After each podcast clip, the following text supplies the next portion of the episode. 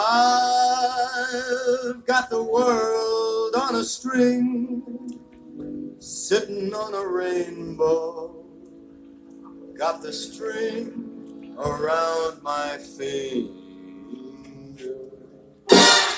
What a world, what a life, I'm in love. Good morning to you, whoever you are and wherever you're listening from. This is Jeremiah O'Kindness back in the building, doing the 30 day challenge for myself. I have no idea what uh, prompted me to wake up and want to do something like this every morning for 30 days, but guess what? We're going to get through it. We're going to make it work.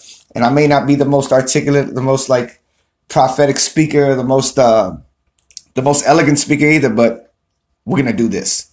It's going to be beautiful. You're going to have some breakthroughs. I'm going to have some breakthroughs. So again, we're going to start out the day with uh, uh, a passage from Meditations by Marcus Aurelius. Think not so much of what you lack as of what you have. But of the things that you have, select the best. And then reflect how eagerly you would have sought them if you did not have them. I'm going to do that again because I felt like I was lacking in the beginning. Think not so much of what you lack as of what you have but of the things that you have, select the best. And then reflect how eagerly you would have sought them if you did not have them. Check this out. I know I'd mentioned like not having a bed, right? And I just woke up. It's 8.30. Well, I, I woke up like at 8 o'clock.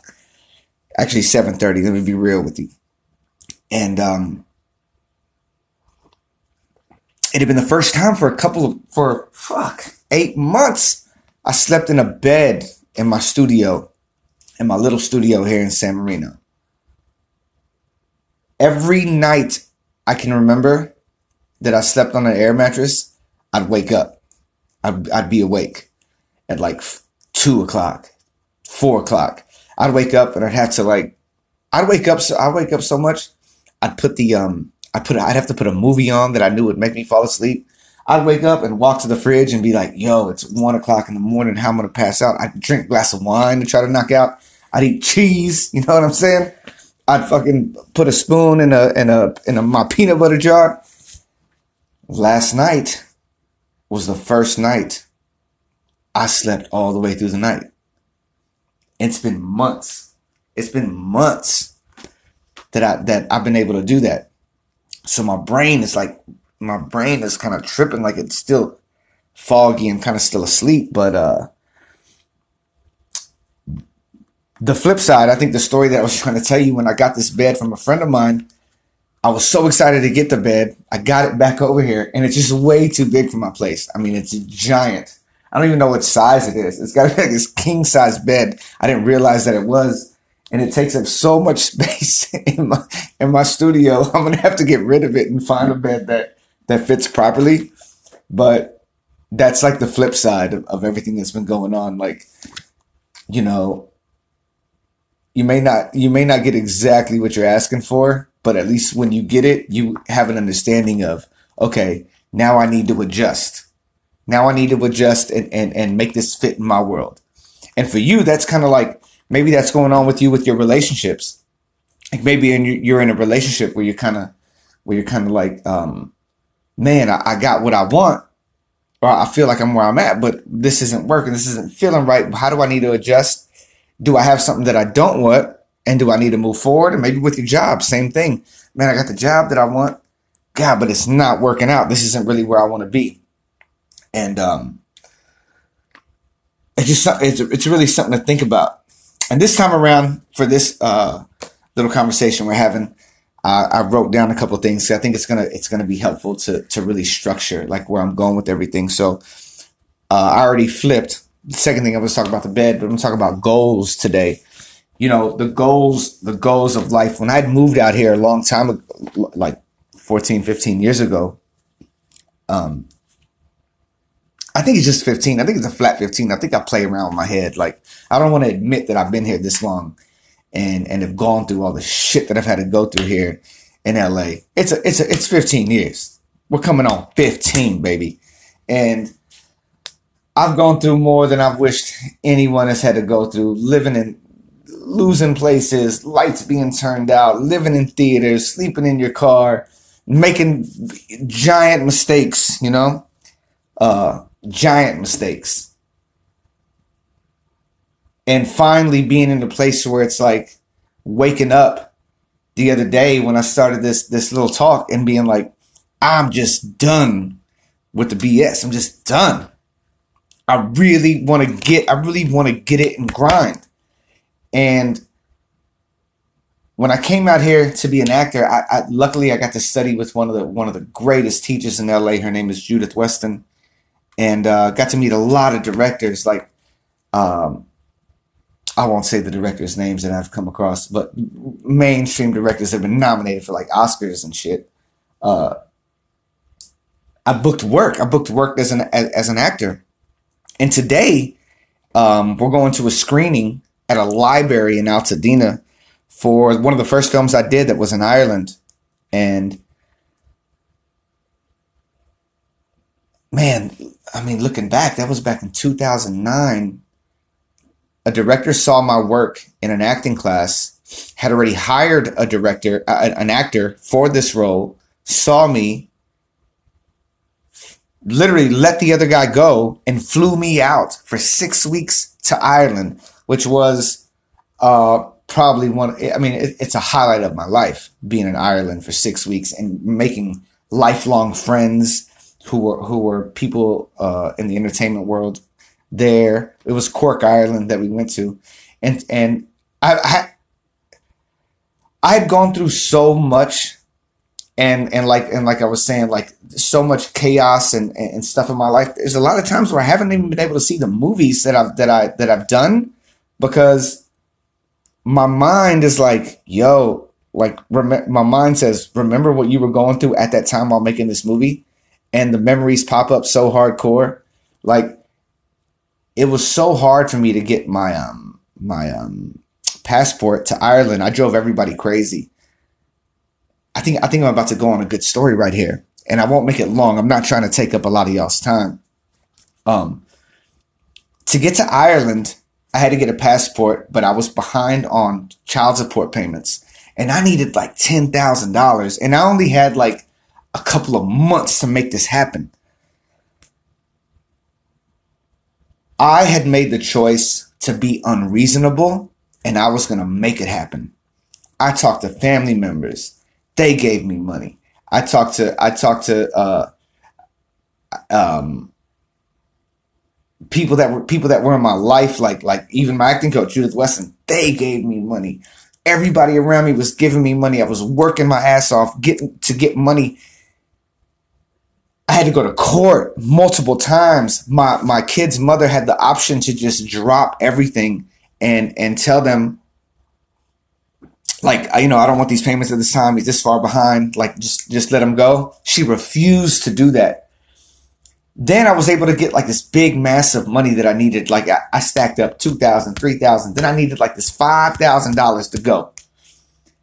And my stepfather, um, uh, rest in peace, he looked at me and he goes, Jeremiah, have you ever, he, I mean, oh man, I'm thinking about it right now. You, you got to understand, I know the story is short, but this is like a, like a month of just like grinding and driving people mad. Even my uncle was like, "Man, we're tired of hearing about this. Please, like nobody, you know."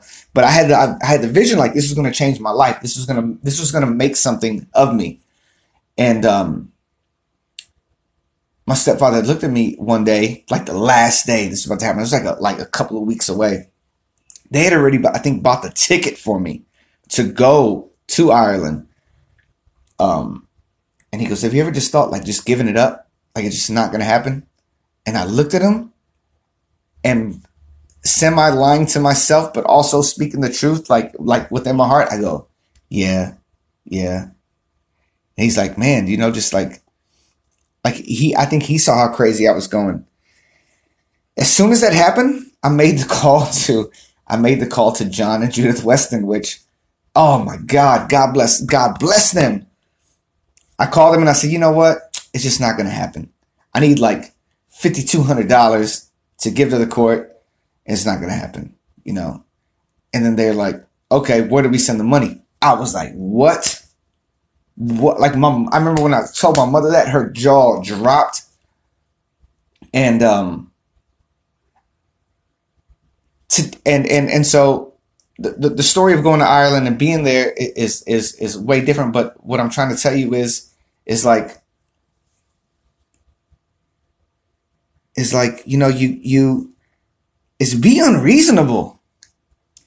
Be unreasonable with your goals and your dreams. Be unreasonable with everybody around you, and you never know who's gonna come at you and, and help you out. Like, like you never know. Speak to people, talk to people about what you're trying to do. Don't don't complain to people. I mean, like you I, I think you can complain, but I think you need to be direct like like like as I was with with Judith and John, I was just direct. It was like, yo, this is not happening. It's not happening. Boom. No, it's happening. And then at the same time, I remember I had told my kid's mother, I was like, yo, some people are loaning me some money. I'm gonna have to pay it back. Is there any way you can give me like half of that back when I send you that check?